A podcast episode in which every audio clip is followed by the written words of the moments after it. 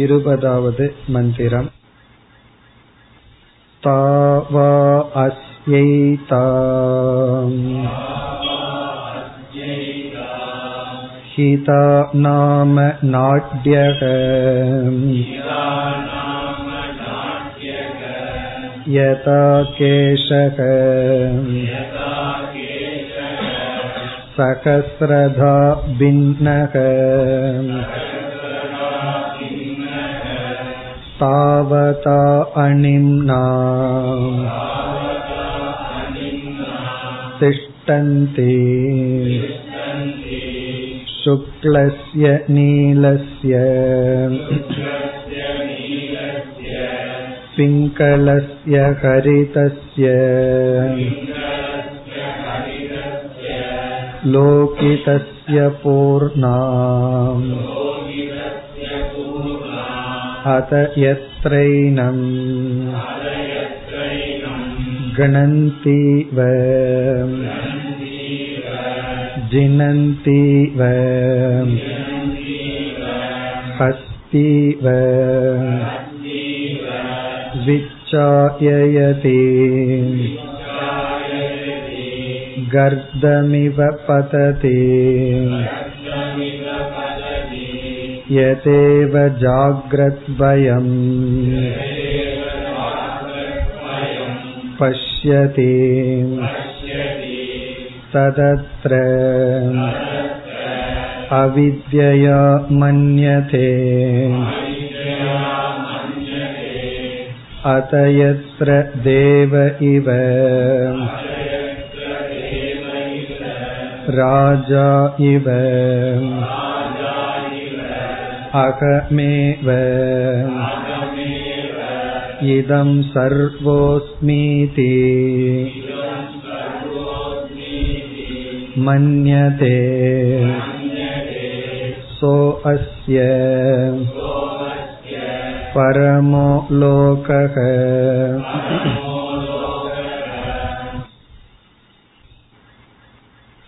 சொப்பன அவஸ்தை விசாரத்தை முடித்து சுஷுப்தி அவஸ்தையினுடைய விசாரத்திற்கு வந்துள்ளோம். இந்த சுஷுப்தி அவஸ்தையை நாம் பயன்படுத்தி பல கருத்துக்களை பார்க்க இருக்கின்றோம். அதில் சம்சாரம் என்பது உபாதி நிமித்தம். உபாதி என்கின்ற நமக்கு அந்நியமாக ஒன்று வரும்பொழுதுதான் சம்சாரம் வருகின்றது. சம்சாரம் என்பது நம்முடைய சுவாவம் அல்ல. பிறகு அடுத்தது நம்முடைய கருத்து அந்த உபாதியோடு சம்பந்தம் வைக்கும் பொழுதுதான் சம்சாரம். அந்த சம்பந்தம் இல்லாத பொழுது நமக்கு சம்சாரம் இல்லை. இதெல்லாம் சுஷுப்தி அவஸ்தையில் நமக்கு கிடைக்கின்ற ஒரு பெரிய கருத்துக்கள்.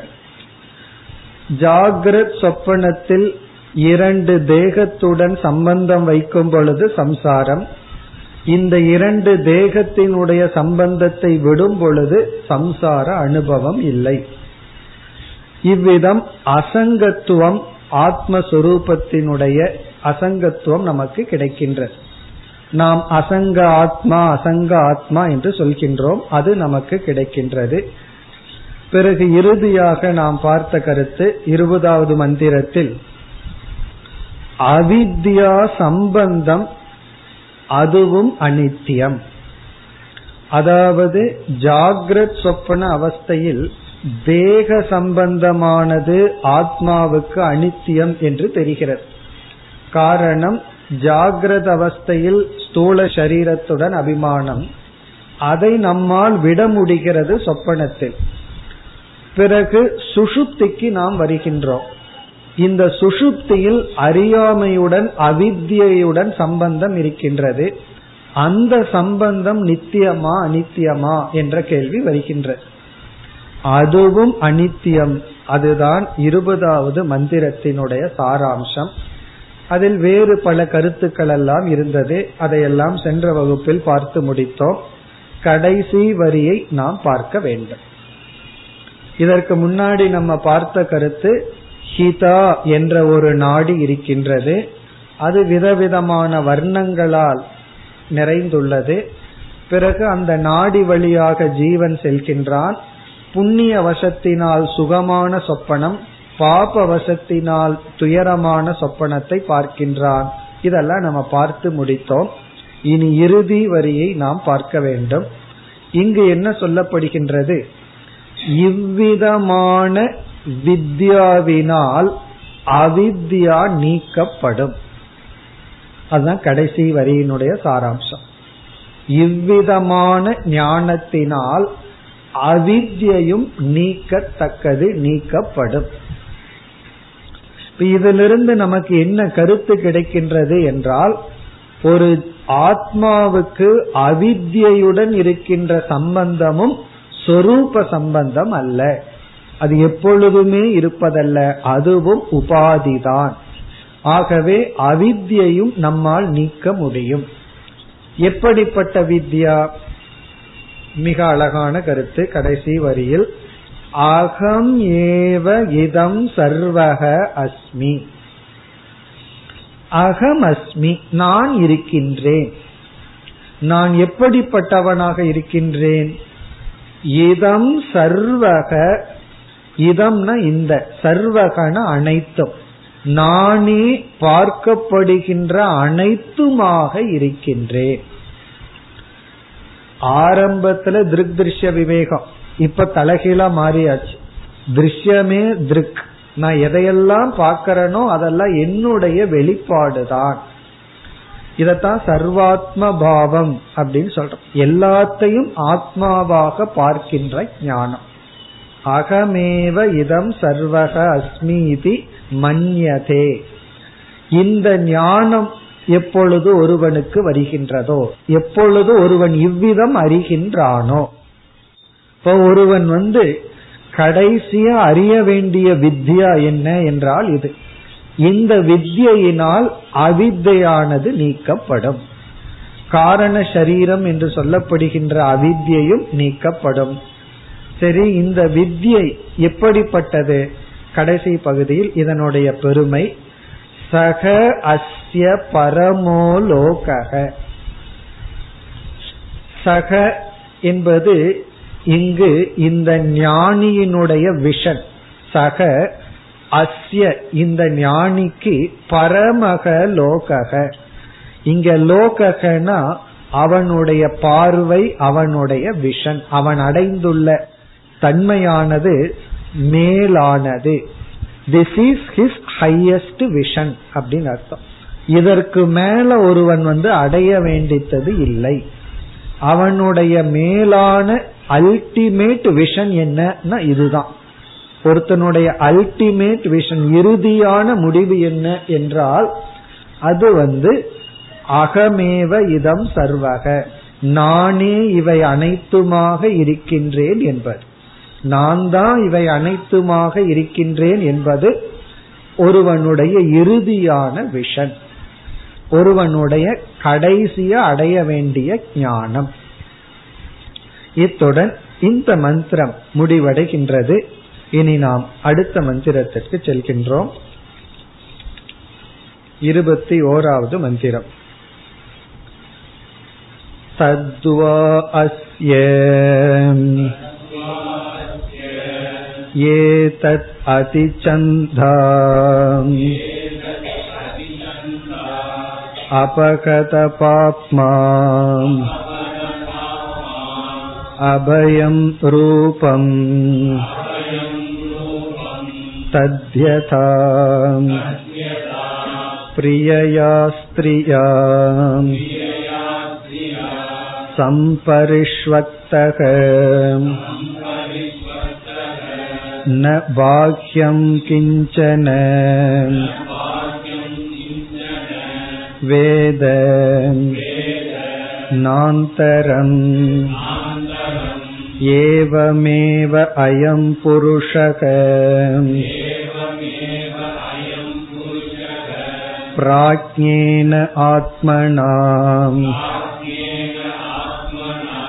सम्परिष्वक्तः न बाह्यं किञ्चन वेद नान्तरम् तद्वा अस्य एतत् आप्तकामम् आत्मकामम् अकामं रूपम् शोकान्तरम्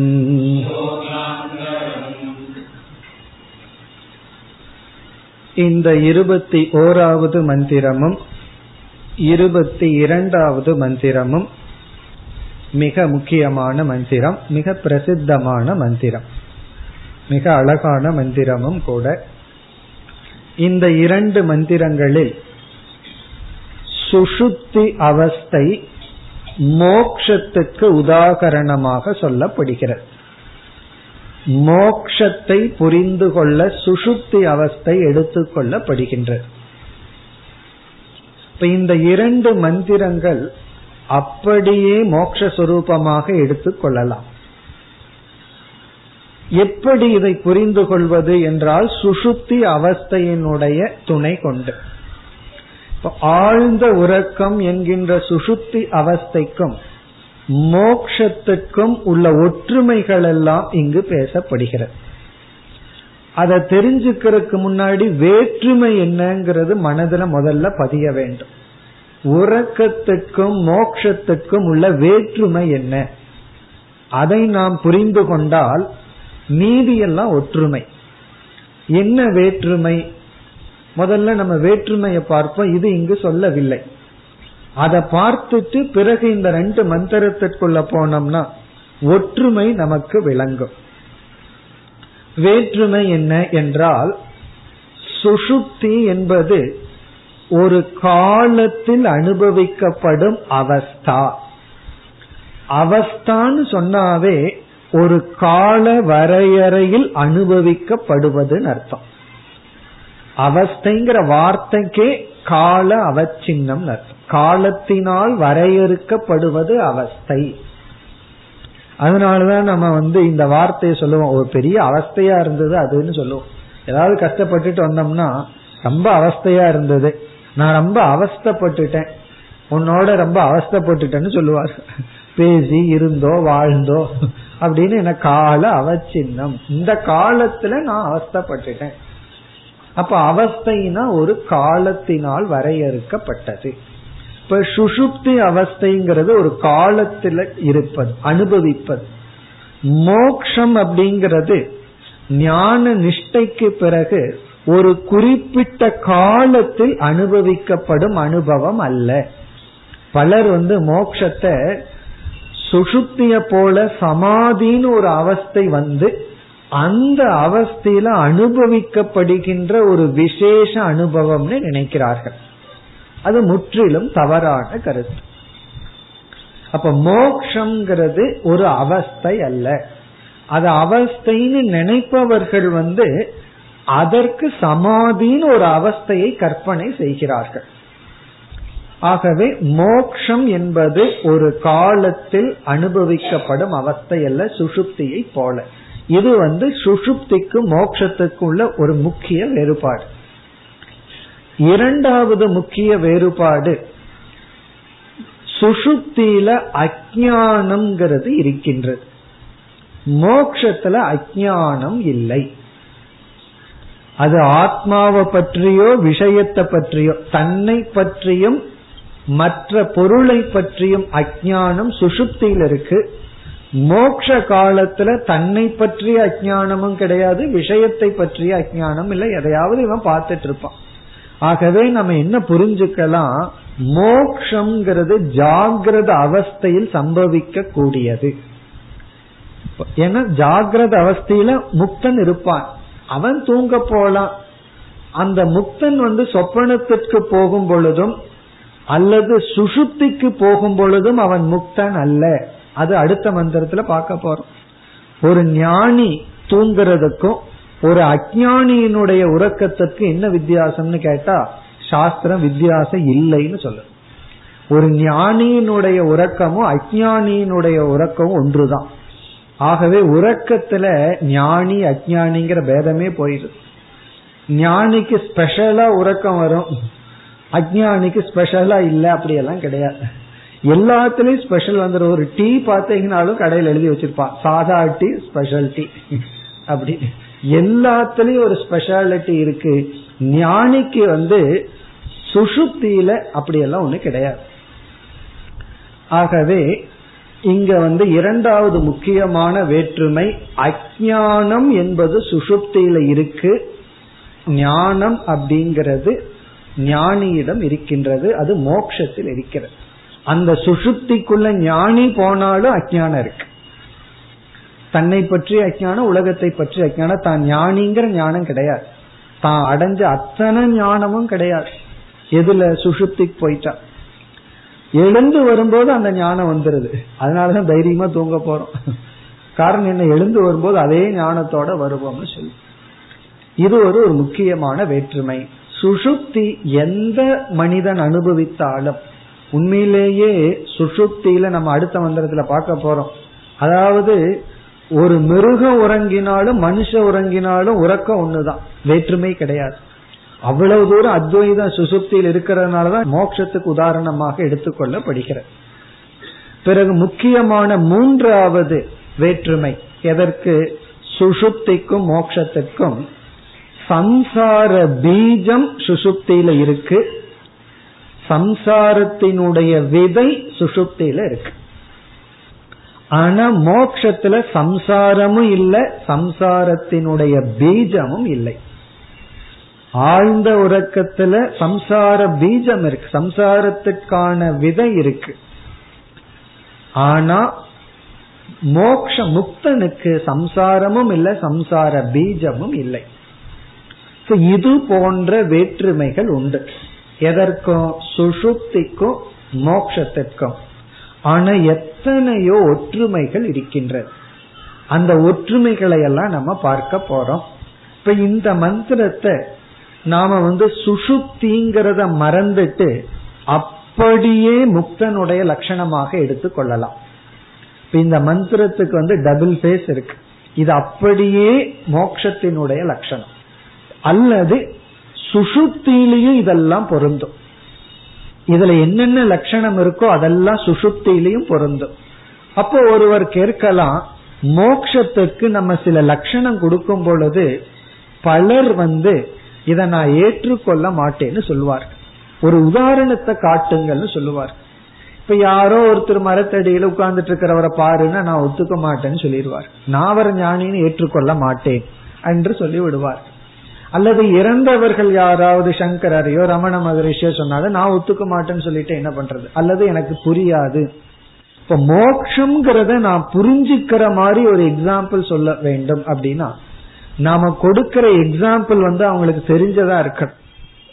ஒருத்தன் வந்து எருமையே பார்த்தது இல்ல காட்டெருமை வந்து எருமை மாதிரி இருக்குன்னா அவனுக்கு என்ன புரியும்? ஃபர்ஸ்ட் அவனு எக்ஸாம்பிள் அவனுக்கு தெரிஞ்சதா இருக்கணும். ஆகவே இங்க சுசுப்திங்கிற அனுபவம் எல்லாத்துக்கும் தெரிஞ்சது. ஆகவே அந்த தெரிஞ்ச அனுபவத்தை எடுத்துக்கொண்டு இங்கு மோக்ஷம் என்பது விளக்கப்படுகின்ற அதனால நம்ம எப்படி பார்க்க போறோம்? இந்த மந்திரத்தை அடுத்த மந்திரை ரெண்டாம் பார்க்க போறோம். எப்படி சுசுப்தியில இது பொருந்தும்? எப்படி முக்தனிடம் இது பொருந்தும்? அப்படின்னு பார்க்க போறோம். இப்ப இந்த இருபத்தி ஓராவது மந்திரத்துல ஒன்பது லட்சணம் கொடுக்கப்படுகின்ற. இதற்குள்ள ஒன்பது லட்சணம் இருக்கு. இதெல்லாம் நிதித்தியாசனத்திற்குரிய மந்திரங்கள். எப்படி நிதித்தியாசனம் பண்ணணும்னா இதுல ஒவ்வொரு வார்த்தைகளா எடுத்துக்கொண்டு அது அப்படியே அது நானாக இருக்கின்றேன் அப்படின்னு இந்த பலன் நம்ம அனுபவிப்பது போல் தியானம் செய்ய வேண்டும். இது என்னிடத்துல இருக்கிறதாக பாவிச்சு அது நம்ம சொரூபமாக்க வேண்டும். ஆகவே இந்த ரெண்டுமே நிதித்தியாசனத்திற்கு உகந்த மந்திரங்கள். இதுல இந்த ஒன்பது சொல்லும் முக்தனுடைய லட்சணம். மோக்ஷத்துல ஒருத்தன் எப்படி இருப்பான்னா இங்க சொன்னபடி இருப்பான். முக்தனிடம் என்ன இருக்கும்? ஏன்னா அந்த கியூரியாசிட்டி தானே நமக்கு இருக்கு. நம்ம வந்து மோக்ஷத்துக்காக போகும் பொழுது அந்த மோக்ஷத்தை அடைஞ்சிட்டா நம்ம எப்படி இருப்போம்? எந்த லட்சணத்துல நம்ம இருப்போம் அப்படின்னா இந்த லட்சணத்துல. இங்க ஒன்பது லட்சணம் சொல்லப்படுது. இந்த ஒன்பது லட்சணத்துடன் நம்ம வந்து முக்தனா இருப்போம்.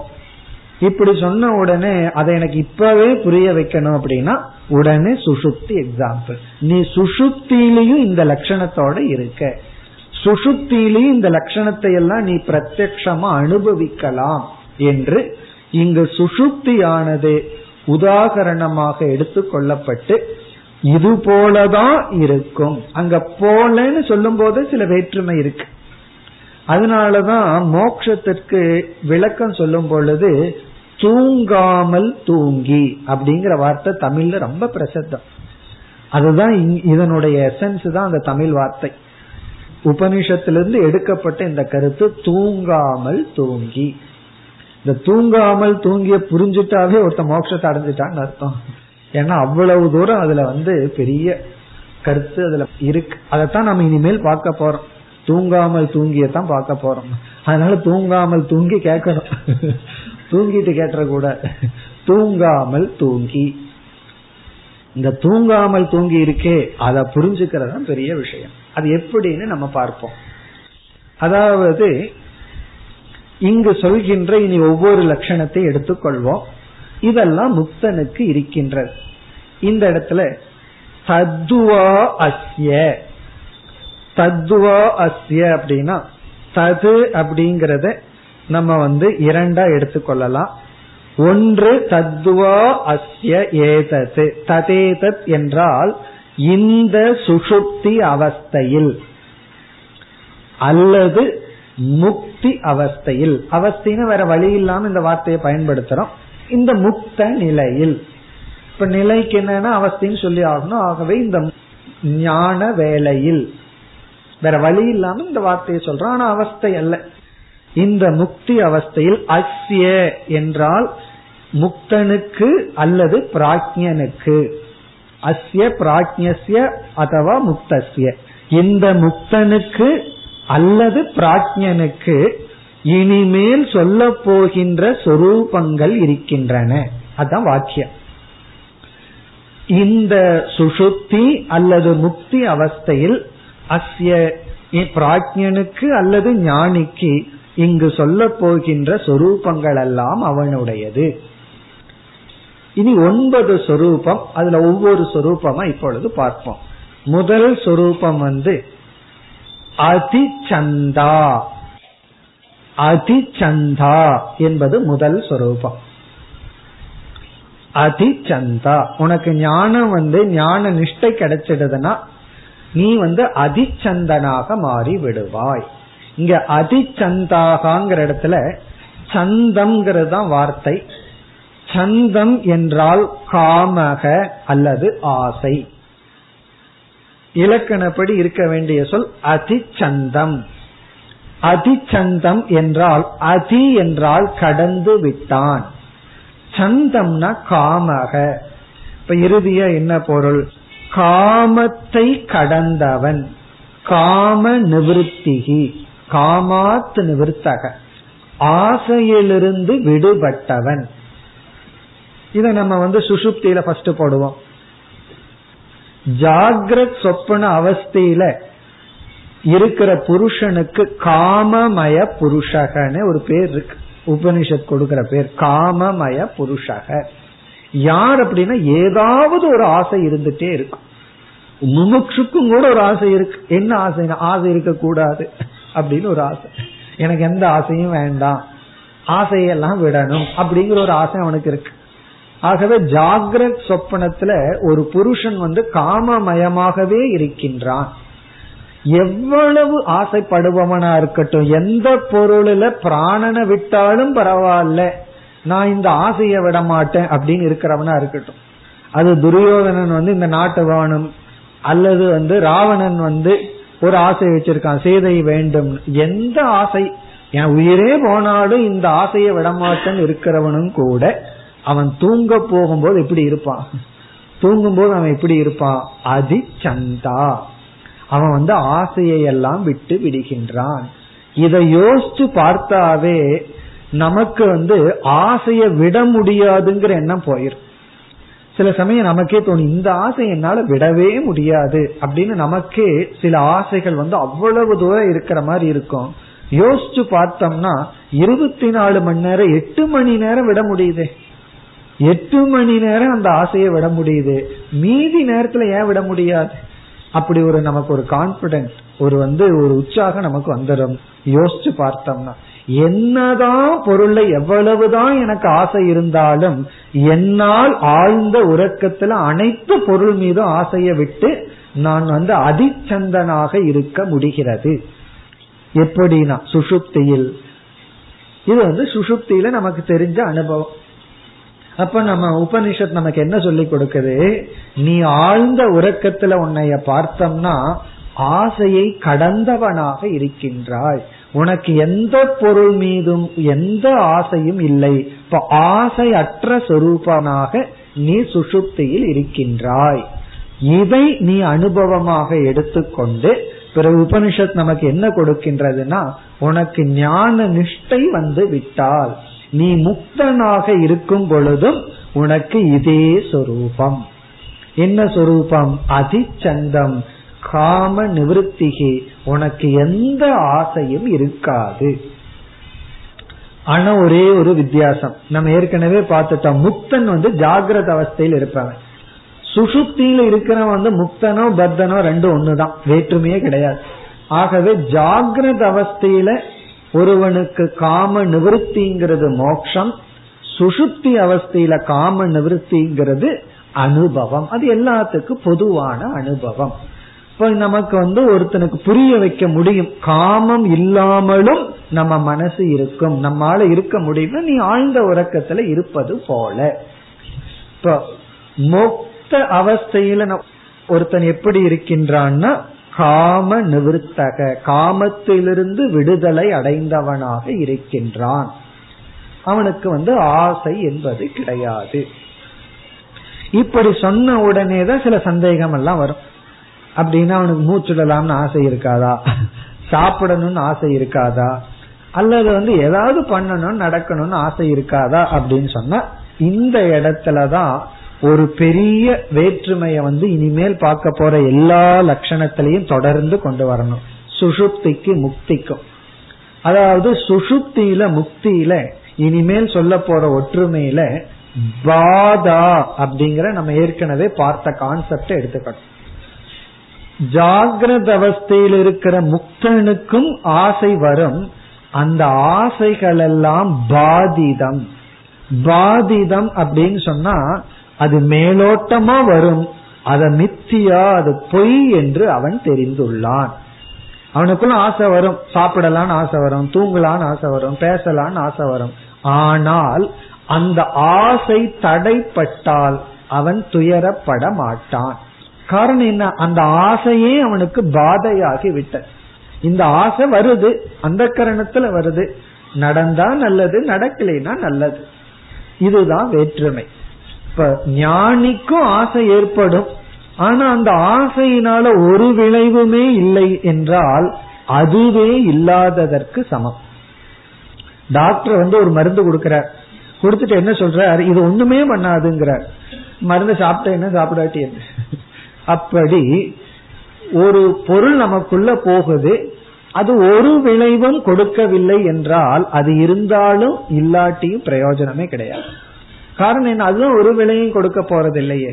அப்படி இவனுக்கு ஆசை வரும். ஆசையினுடைய முக்கிய விளைவு சோகம்.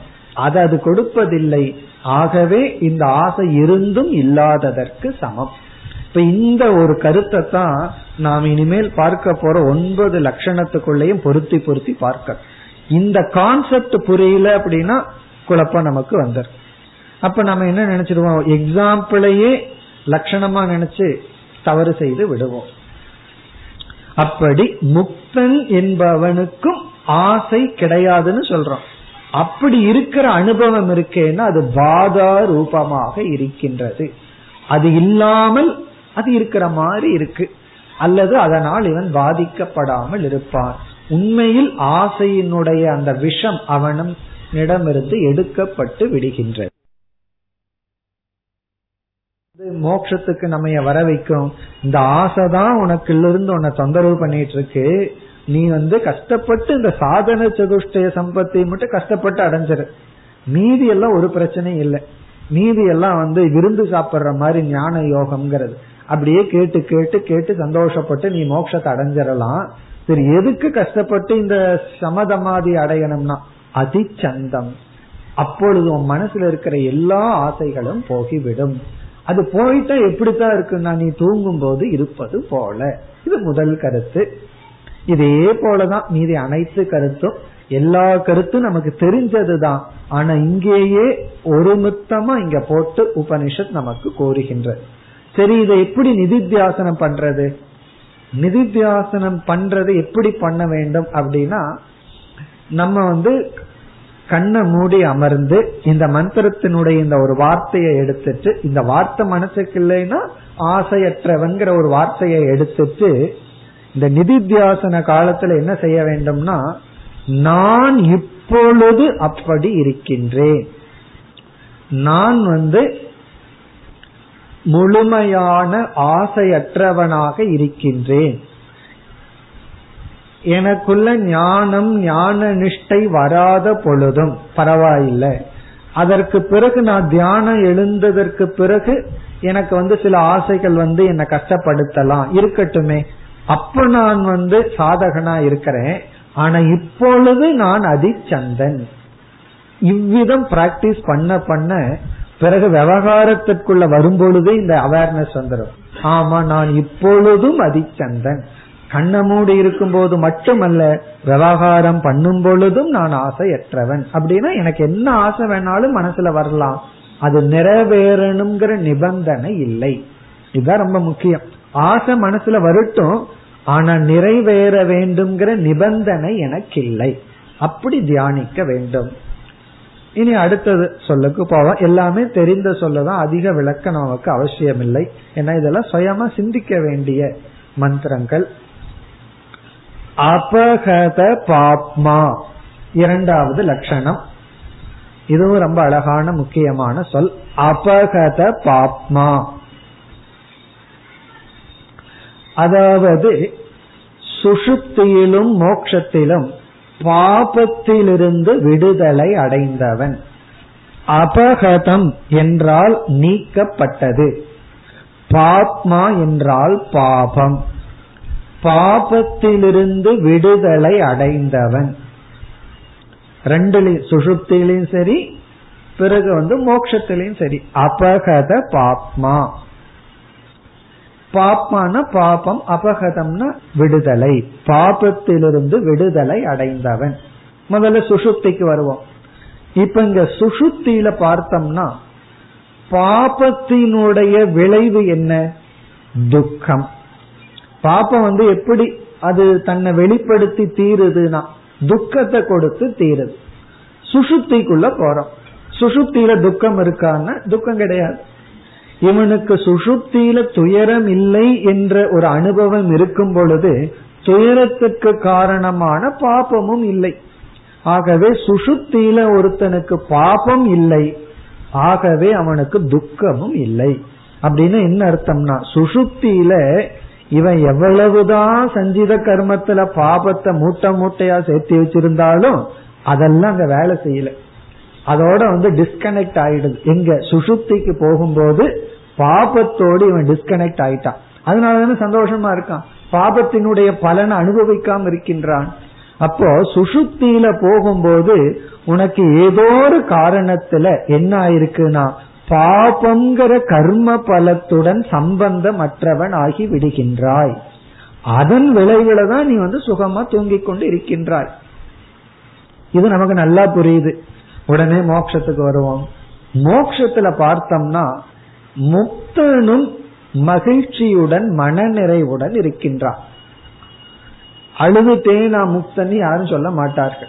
அதாவது துயரப்பட்டு கொண்டே நான் வந்து முக்தன்னு சொல்ல மாட்டார்கள். அப்படி சொன்னா அதை பெரு வியாகாத தோஷம்னு சொல்லிடுறோம். நீ முக்தன் அல்லன்னு அர்த்தம்.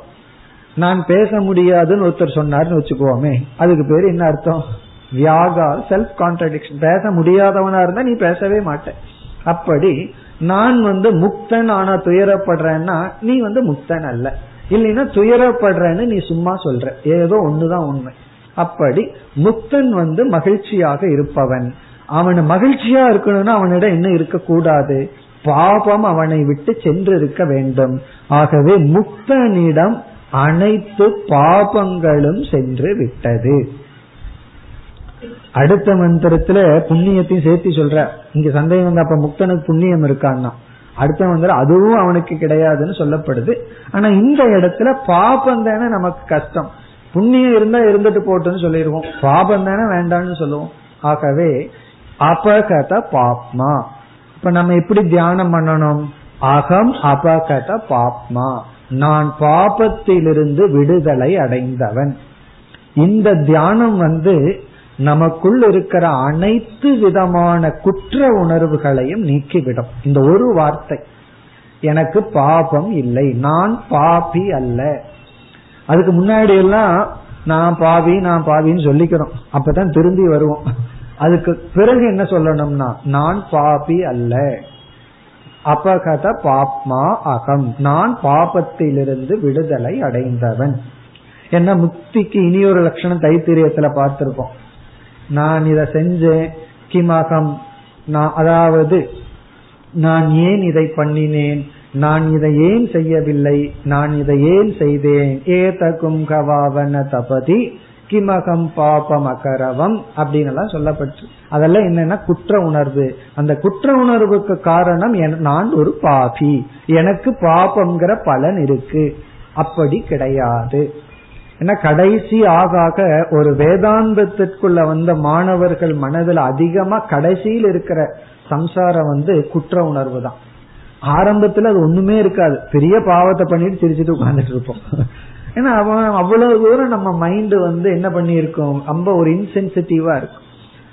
மேல வர வர ஒரு சிறிய ஸ்லிப் ஒரு சின்ன வார்த்தை ஒருத்தரை ஹட் பண்ணிருப்போம் அதுவே பெரிய குற்ற உணர்வா இருக்கும். அந்த அளவுக்கு மைண்ட் சென்சிட்டிவ் ஆயிருக்கும்.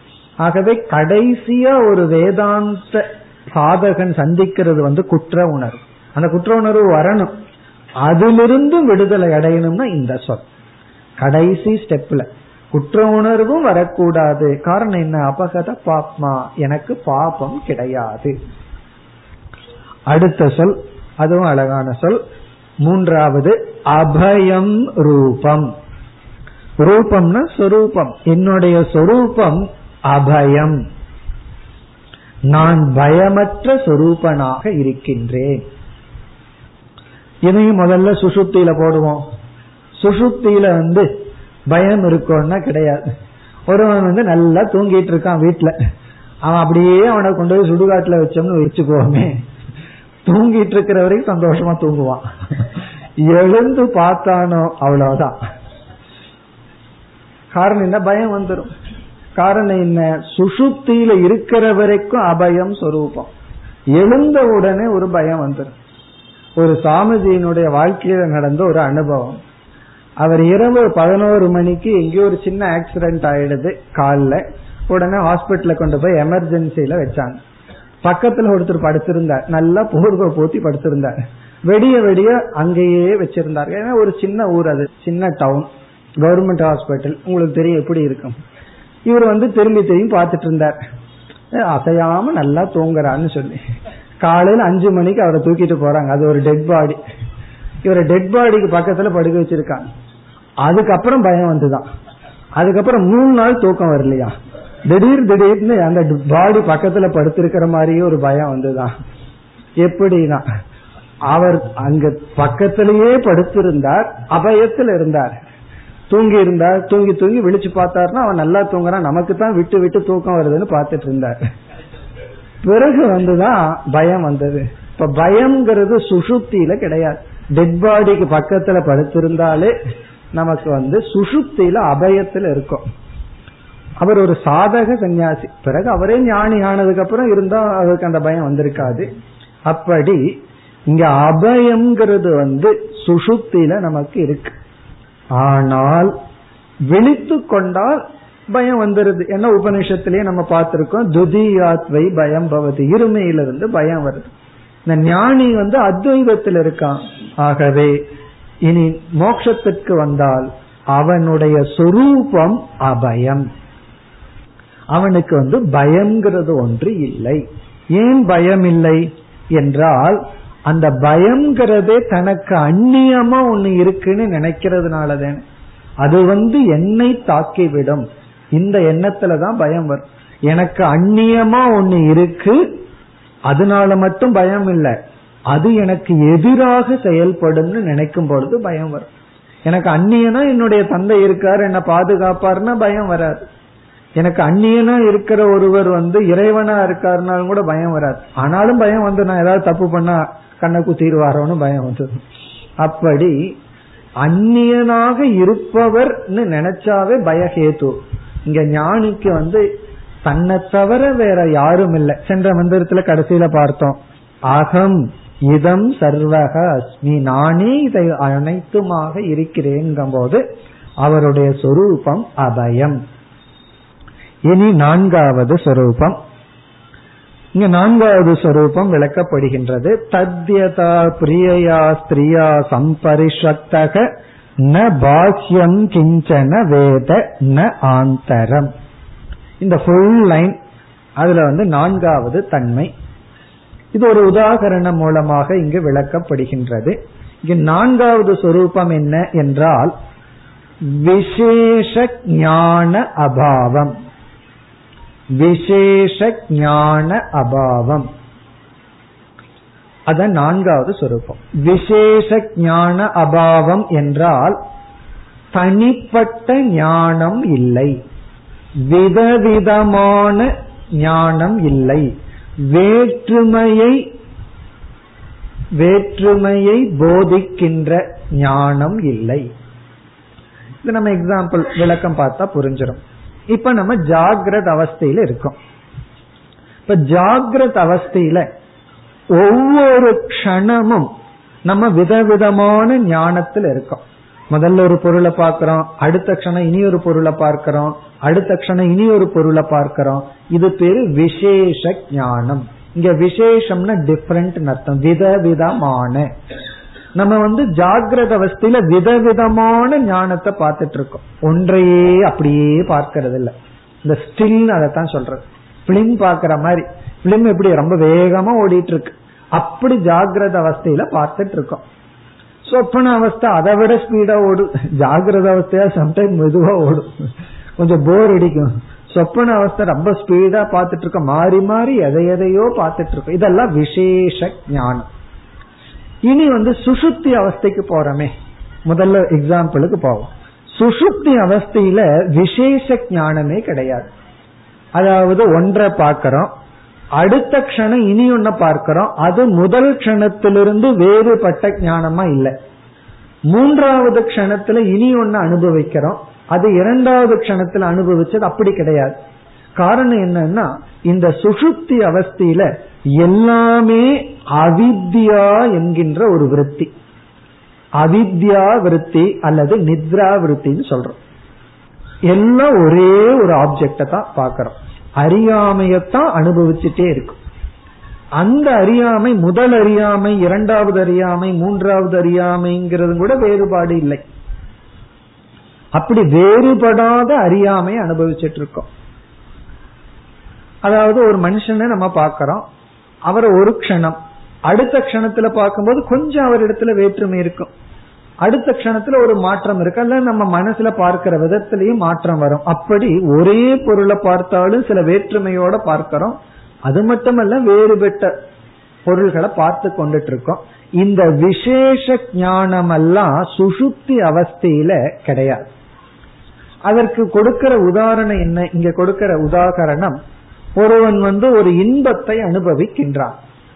அந்த இன்பத்தை அனுபவிக்கிற க்ஷணத்துல அவன் எல்லா விசேஷத்தையும் மறந்து விட்டு அந்த இன்பத்திலேயே மூழ்கி இருப்பான். இப்ப ஒரு இனிப்பு அனுபவிக்கிறான். சில பேர் ஒரு ஸ்வீட்டை சாப்பிடும் போது அப்படியே கண்ணை மூடிடுவார்கள். அப்படியே மெய் மறந்து சாப்பிடுவாங்க ஏன்னா கண்ணை திறந்துட்டு இருந்தா டிஸ்ட்ராக்ஷன் ஆகிடும். அப்படி அனுபவிப்பார்கள். அப்படி ஒருவன் வந்து ஒரு இன்பத்தை அனுபவிக்கும் பொழுது அந்த இன்ப அனுபவிக்கின்ற காலத்தில் அவனுக்கு ஏக ஞானம்தான். அந்த இன்ப அனுபவத்தை தவிர வெளியே உள்ளே எல்லாத்தையும் அவன் மறந்துடுறான். அது போல. அதாவது ஒருவன் இன்பத்தை அனுபவிக்கும் பொழுது அவனுக்கு வந்து மனதில் இதை நான் நினைக்கிறேன் வெளியே அந்த பொருள் இருக்கு என்றோ அல்லது இவனுடைய சம்ஸ்காரத்திற்குள்ள போய் வாசனையை எடுத்துட்டு ஏதாவது சிந்திக்கிறத எதுவும் கிடையாது. இவனுக்கு வந்து எப்படி ஒரு சாமானிய ஞானம் அந்த அனுபவம் மட்டும் இருக்கோ அதுபோல சுஷுப்தியில் அவித்யா என்ற ஒரு அனுபவம். அவித்யா விருத்தி அஜானத்தை அனுபவிக்கின்ற ஒரு அனுபவம். இதனுடைய சாராம்சம் என்ன என்றால் ஆழ்ந்த உறக்கத்தில் நமக்கு விசேஷ ஞானம் இல்லை. இது நமக்கு இப்ப புரிஞ்சிருக்கும். விதவிதமான ஞானம் கிடையாது. ஒரே ஒரு அவித்தை ஞானம்தான். அறியாமை அப்படிங்கிற ஒரு அனுபவம்.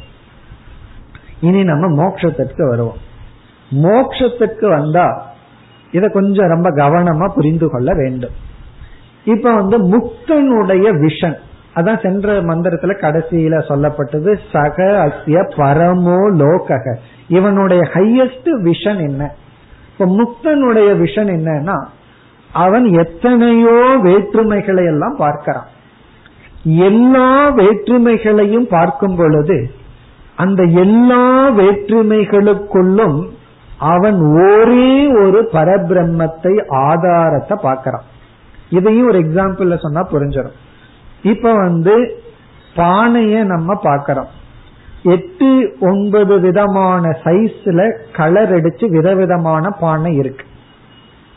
ஆனா எல்லா பானையும் களிமண்ணால் ஆனதுங்கிற ஞானத்துடன் களிமண்கிற நோக்கில நம்ம பாக்கிறோம் ஒரே சைஸ் உள்ள ரெண்டு பானை இருக்கு.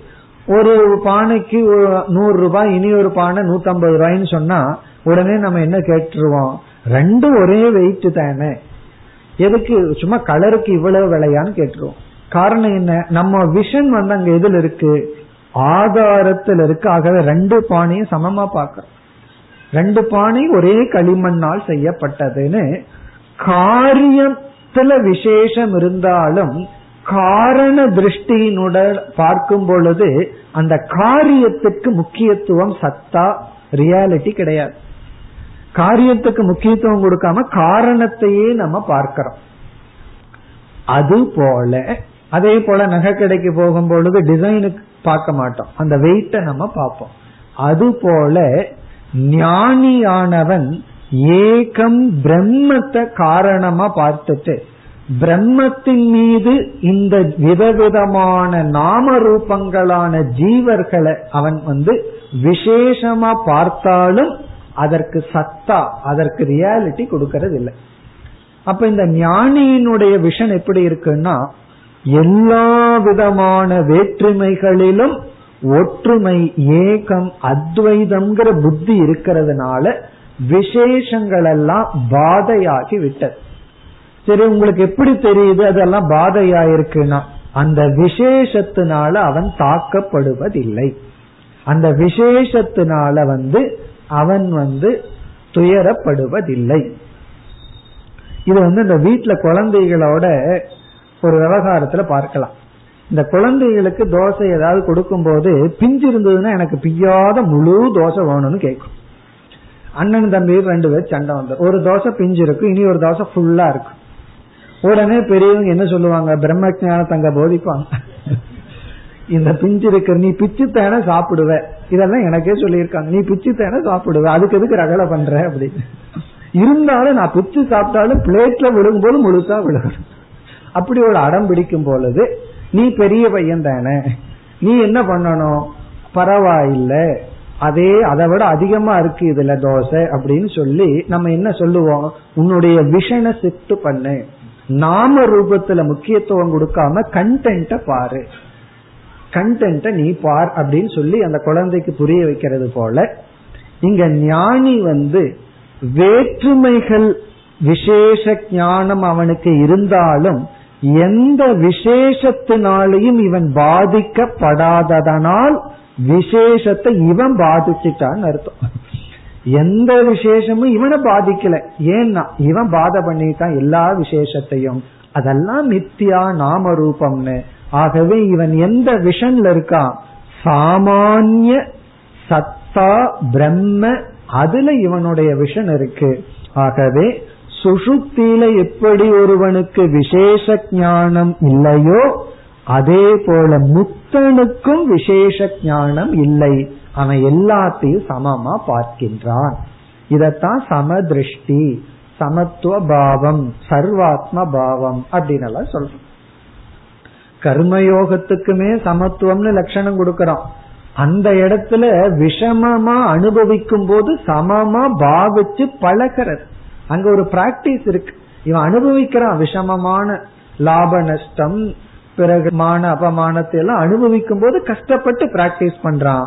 ஞானி வந்து சுவாவமா சமத்துவமா இருக்கா. எல்லா விசேஷங்கள் எல்லாம் இருக்கு. அதுல நிர்விசேஷம் ஆகின்ற ரொம்ப அழகான ஒரு ஸ்லோகம் இருக்கு ஒருத்தர் சொல்ற சர்வே விசேஷா நிர்விசேஷாக்களு அப்படின்னு ஒரு ஸ்லோகத்தினுடைய ஒரு பகுதி ஞானிக்கு எல்லா விசேஷங்களும் நிர்விசேஷம் அன்றோ சர்வே விசேஷா நிர்விசேஷா கழு கழுனா அப்படி இருக்கிறது அல்லவா? ஞானியிடம் எல்லா விசேஷங்களும் நிர்விசேஷம் ஆகி விடுகின்றது.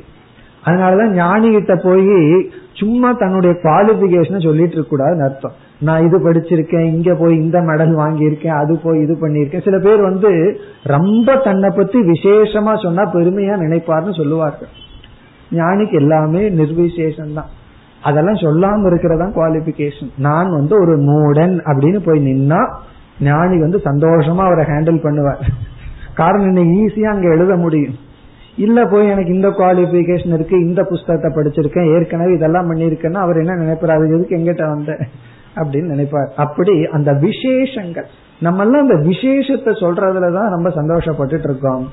ஞானிக்கு அதெல்லாம் நிர்விசேஷம். அதுதான் இங்கு சொல்லப்பட்டுள்ளது. அடுத்த பகுதியில தத்யதா பிரியையா ஸ்திரியா சம்பரிஷத்தக. ஒருவன் இன்பத்தில் இருக்கும் பொழுது ந பாஹ்யம் கிஞ்சன வேத ந ஆந்தரம். அவன் வெளி விஷயத்தை உள் விஷயத்தை எப்படி அறிவதில்லையோ அதாவது உபனிஷத் வந்து சுசுப்தியில் இருக்கிற நிர்விசேஷ ஞானத்துக்கு எக்ஸாம்பிள் கொடுக்குது. அப்படி ஒருவன் வந்து சுசுப்தி அவஸ்தையில் விசேஷ ஞானம் அற்றவனாக இருக்கின்றான். அதுபோல ஞானியும் அவன் விசேஷ ஞானம் மேலோட்டமான எண்ணத்துல போனாலும் அவனும் விசேஷ ஞானம் அற்றவன் அதனாலதான் ஞானம் வரும் பொழுது எல்லா குவாலிபிகேஷனும் டிஸ்குவாலிபிகேஷன் ஆயிடும். கடைசி டிஸ்குவாலிபிகேஷன் என்ன தெரியுமோ? நான் ஞானிங்கிறது. அதுவுமே அவனுக்கு வந்து அது குவாலிபிகேஷன் அல்ல. மற்றவங்க சொல்றாங்க அறியாமையினால். மற்றவங்க ஞானி பார்த்து நீ ஞானின்னு சொன்னா ஞானி என்ன நினைக்கிறானா? உனக்கு அறியாமைனால அப்படி சொல்ற ஏன்னா அவனுக்கு வந்து ஒருத்தனை பார்த்து ஞானினா அவனுக்கு விசேஷம் இருக்கு இவன் ஞானி இவன் அஜானின்னு அப்ப அவன் அஜானியா இருக்கான். இப்ப ஞானி தன்னை பொறுத்த வரைக்கும் தான் ஞானியும் அல்ல. மற்றவங்க அஜானத்தினால தன்னை ஞானின்னு சொல்றாங்கன்னு இவன் நினைக்கின்றான். இது ஞானியினுடைய விஷன். அதனாலதான் இந்த இடத்துல மானித்துவம் தம்பித்துவத்துக்கெல்லாம் இடமே கிடையாது. தன்னை ஞானின்னு நினைச்சா தானே கர்வப்படுறதுக்கு மற்றதுக்கெல்லாம். இது வந்து நான்காவது கருத்து. இனி ஐந்தாவது கருத்து. ஏவமேவ அயம் புருஷக பிராஜ்யேன ஆத்மனா சம்பரிஷத்தக ந பாக்கியம் கிஞ்சன வேத ந ஆந்தரம். இந்த லைன் வரைக்கும் ஐந்தாவது கருத்து. இதுல என்ன என்றால் இதனுடைய சாராம்சம் சைத்தன்ய சொரூபம் ஜோதி சொரூபம். ஞானி வந்து சைத்தன்ய சொரூபமாக இருக்கின்றான். சென்ற பகுதியில விசேஷ ஞானம் இல்லைன்னு. இந்த இடத்துல அதே பேட்டர்ன்ல சொல்லணும்னா சாமானிய ஞானம் இருக்கின்றது. எப்படி என்றால் பல பேர் வந்து சுசுப்தியில ஜடமாக ஜீவன் இருக்கின்றான். சுசுப்தியில் இருக்கிற ஜீவனுக்கு சைத்தன்யம் இல்லைன்னு பல மதவாதிகளினுடைய கொள்கை. சுசுப்தியில இவன் ஜடமா இருக்கான் சைத்தன்யம் அற்றவனாக இருக்கின்றான்னு பலர் நினைக்கிறார்கள். ஆனா நம்ம என்ன சொல்றோம்? சுசுப்தியில இருக்கும் போது சைத்தன்ய சொரூபமா தான் இவன் இருக்கான்.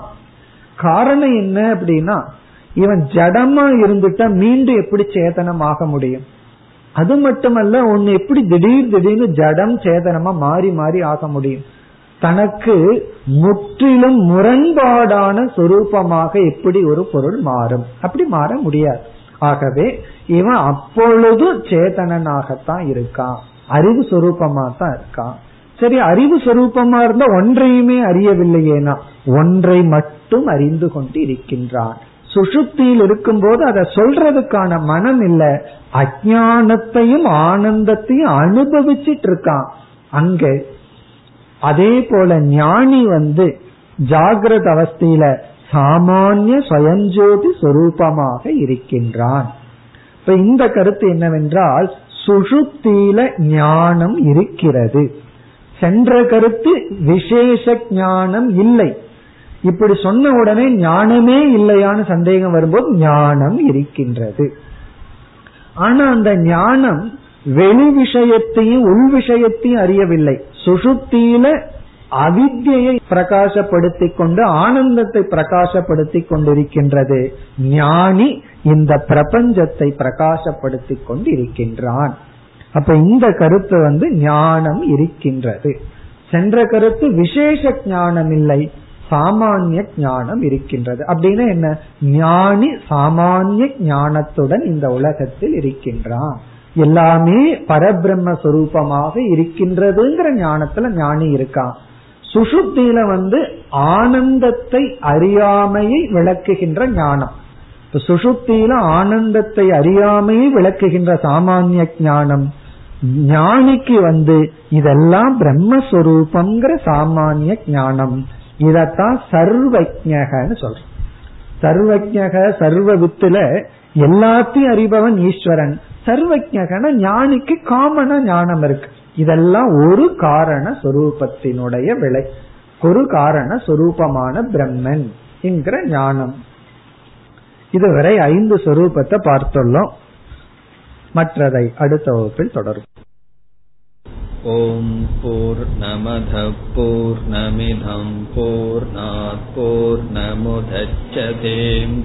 पूर्णस्य पूर्णमादाय पूर्णमेवावशिष्यते ॐ शान्ति शान्ति शान्तिः